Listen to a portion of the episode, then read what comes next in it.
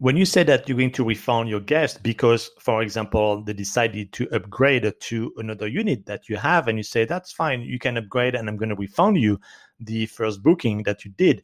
It is super important that you are crystal clear on what is the refund that they get and what they need to do.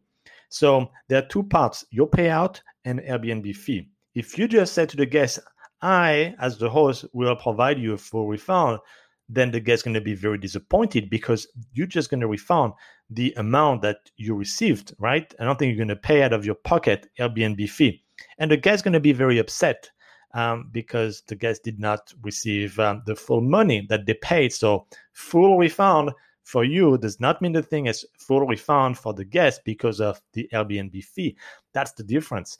And it is important that you tell them that you will provide a full refund of your payout but in addition to that, the guest will need to call or contact with the chat Airbnb to get the Airbnb fee refund.